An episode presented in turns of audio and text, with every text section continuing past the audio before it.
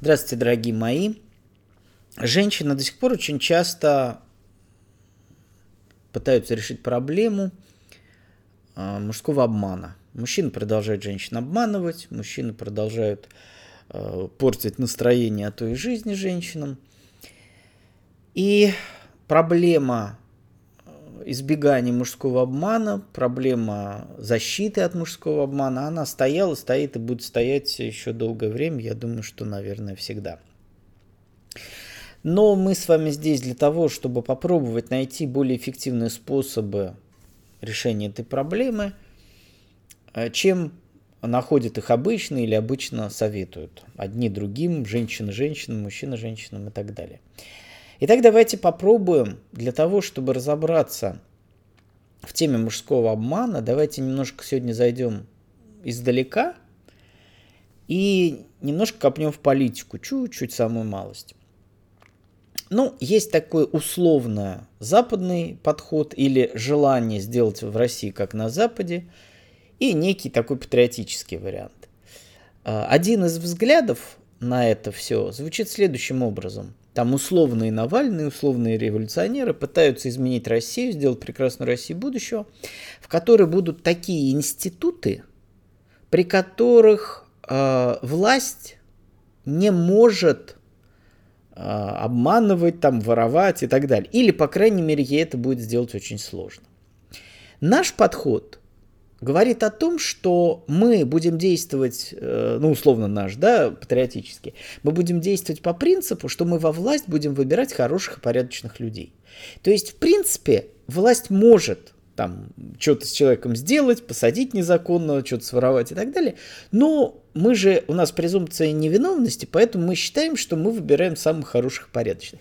И на самом деле вот эта дилемма, она вообще такая всегдашняя. Люди во, во все времена, во все века стояли между такой дилеммой. Мы что, будем надеяться на порядочность человека? Мы будем стараться либо выбрать, либо воспитать, либо подобрать, либо найти такого человека, который не будет делать плохое, хотя мог бы это делать. То есть мы будем на морали, на нравственность, на ответственность человеческую уповать. Или мы будем делать так, чтобы у человека не было возможности это сделать. И вот э, большинство советов, которые там психологи, не психологи э, советуют чаще всего, как раз завязаны на этом условно псевдопатриотическом формате. То есть, как выбрать хорошего мужчину. Посмотрите, просто простой, вспомните, как вы сами думали или вам советовали. Что надо сделать, чтобы тебя не обманывали? Нужно найти хорошего мужчину. Нужно найти честного, порядочного мужчину. И посмотрите, как часто женщины – э, хотят найти хорошего, порядочного мужчину. Они, если они там говорят, там измена, обман и так далее, то как надо решить этот обман? Надо найти того, кто не будет изменять. Надо найти того, кто не будет обманывать. И это вполне возможно, я не хочу спорить с этим подходом. Но, как вы уже, наверное, догадываетесь, в моем проекте идея именно такая. И одна из первых лекций в проекте звучала следующим образом. Как выйти замуж за козла и не пожалеть об этом. Почему такая лекция? Как только я ее издал, так скажем, да, когда ее записал, и это название очень сильно осуждали там на YouTube, где я тогда еще и выкладывал, что зачем мне нужен козел, нам не нужны козлы, мы хотим хороших мужчин. И вот это, в общем, то, к чему призывают очень часто женщин. Надо найти хорошего, порядочного. Ну, в крайнем случае, воспитать порядочного но никто не, ну или по крайней мере намного реже, дают советы, как создать такие условия, чтобы мужчина не мог тебя обмануть. Как, как сделать так, чтобы даже если это козел, даже если это, он просто вынужден себя вести прилично и порядочно. Ну, небольшой экскурс еще в нашу историю в 90-е. Все, наверное, ну не все, наверное, кто-то постарше, кто помнит, 90-е, какие были братки, бандиты и как они по-хамски себя вели. Я застал еще то время, когда ты стоишь на заправке, а тебе, ну, не мне лично, но передо мной такое было, вот человек передо мной вставали задницей, в, ну, в общем, задом подъезжал браток, и в наглую перед ним заправлялся. Прям даже вынимал пистолет из уже вставленной в машину, вставлял себе и шел, значит, или там давал заправлялся. То есть я это еще застал. То есть наглые бор борзые, хамы, вот э, эти самые быдла, вот эти вот братки, кого-то, понятно, убили, кто-то там куда-то сел, но те, кто выжили, посмотрите, там депутаты, не депутаты, ведут же себя прилично, и костюм переодели, и разбираться стали в искусстве и в культуре, книжки стали читать. То есть условия поменяли э, поведение этих людей. Вы что? Я думаю, что вы не строите иллюзии, что они все вдруг расхотели решать вопросы силой, быть э, хамами, наглецами. Наверняка не так. По крайней мере, достаточное количество с удовольствием бы продолжали бить мордой, хамить и, и жрать руками роллы. Но почему-то палочками есть научились. Вот ровно к этому я всегда в своем проекте призываю. Не, не уповайте на надежность, порядочность. Почему? Потому что даже если я сошел с ума, даже если я шизофреник и маразматик, и мужская прошивка выглядит совсем по-другому, что я вообще э, поклеп возвожу на мужчин, мужчины чистые, порядочные, все хотят единственную женщину и семью, но даже в этом случае, ведь мужчина может, у него что-то может в жизни измениться, он может разлюбить, может надоесть, может что-то как-то повести. То есть э, все равно человек, любой, даже самый, как казалось бы, приличный, он может просто тебя обмануть он может для того, чтобы что-то от тебя получить, в любую там шкуру овечью обрядиться и оказаться, что потом этот самый волк. И вот, как вы догадываетесь, мой совет по избеганию мужского обмана заключается в том, я бы перефразировал сегодняшнюю, а, вот вторую часть сегодняшнего заголовка, не как избежать мужского обмана, а как создать такие условия, чтобы мужской обман либо не был возможен, что желательно, либо не был так э, травматичен и опасен для тебя. И вот э, давайте попробуем в этом разобраться и давайте попробуем понять, на чем же основан мужской обман. Люб, как и любой обман, собственно говоря, ну, не будем сейчас философствовать, а просто конкретно. На чем основан, основано большинство мужских обманов, которые вам не нравятся, которые бы вы не хотели, чтобы были? На других ожиданиях. То есть вы ожидаете чего-то, а он этого не дает. Вы ожидаете верности, а он изменил. Вы ожидаете, что вы проживете всю жизнь, а он, значит, бросил, там, ушел к другой.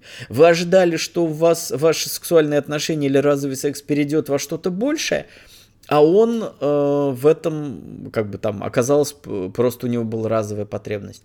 И так далее. Ты думал, что он тебя будет содержать или будет на тебя тратить деньги, а он там жадный не... И так далее. То есть э, ожидание бежит вперед за реальностью. По большому счету, обман заключается в том, что да, понятно, что это не только может быть ваше ожидание, может быть, он это обещал, может быть, он это говорил. Как в старом анекдоте, ты же обещал на мне жениться, мало ли что я на тебе мог пообещать. То есть, э, понятно, что мог, мог он сам сказать, мог он просто э, как бы тебе показалось, что он сделал вид, что он так был активен, и ты подумала, что у вас будет все хорошо, оказывается, что это нет. А может быть, он вообще ничего не показывал, а просто ты сама за него решила. Все может быть. Но в любом случае обман заключается в ожидании и не получении того, что ты ожидаешь. И давайте попробуем понять, а откуда происходит э, вот это ожидание? Ну, да, позвольте мне исключить вот эту женскую глупость, с которой я борюсь все время, э, весь свой проект, когда мы что-то придумываем, сочиняем и считаем, что какая-то сильная страсть или сильное влечение или сильное ухаживание влечет за собой там любовь на всю жизнь и, и, и так далее. Но часто женское, женский обман опаснее и тяжелее, э, когда ты на него потратила силы, время, надежды, да все что угодно, обслуживание его. То есть ты что-то ему дала и не получила то, что ты надеялась получить. Или начала давать в надежде, что будет продолжение, продолжения не было.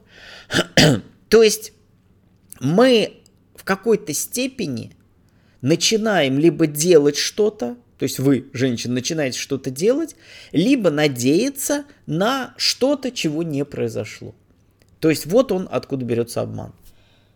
И вне зависимости, обещал он вам, или вы сами за него решили, что должно быть что-то, а этого не произошло, базируется на очень часто на теме, которую я условно называю постоплатой.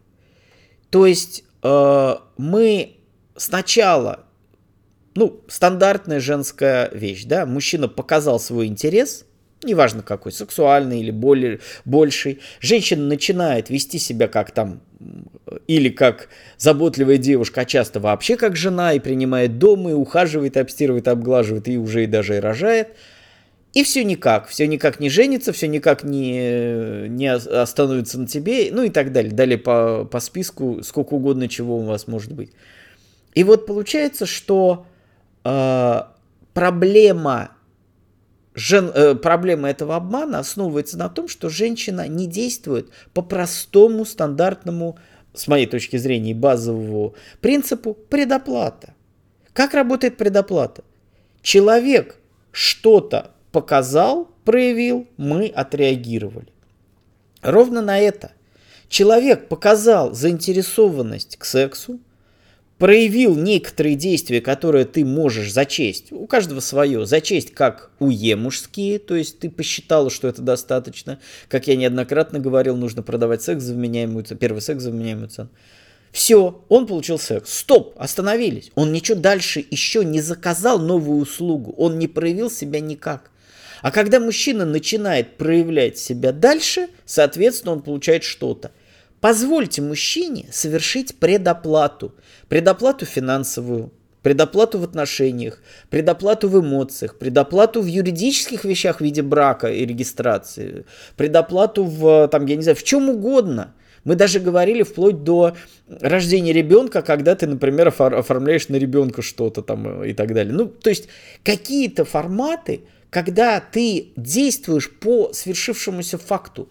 Ты обслуживаешь клиента, который оплатил услугу. Понятно, что э, очень сложно назвать оплатой и услугой, когда у нас просто любовь. Но в тот момент, когда тебя обманули, кинули и так далее, ты понимаешь, что ты оказалась, в общем, в товарно-денежных отношениях. Кто из вас товар, кто из вас оплата, это уже вопрос второй. Но это вполне, ты все равно окажешься в подобной ситуации, и ты будешь чувствовать себя как фирму, которая поставила товар, а ее кинули. Но самое простое проявление, конечно, это в сексе, да? Мужчина сказал, все, я тебя люблю, мы поженимся, ты ему дала, там, раз, два, три, потом выясняется, что он женатый, что вообще-то ему ничего не надо, у него куча баб, и вообще ты очередная, и он вообще, и все. В чем обман?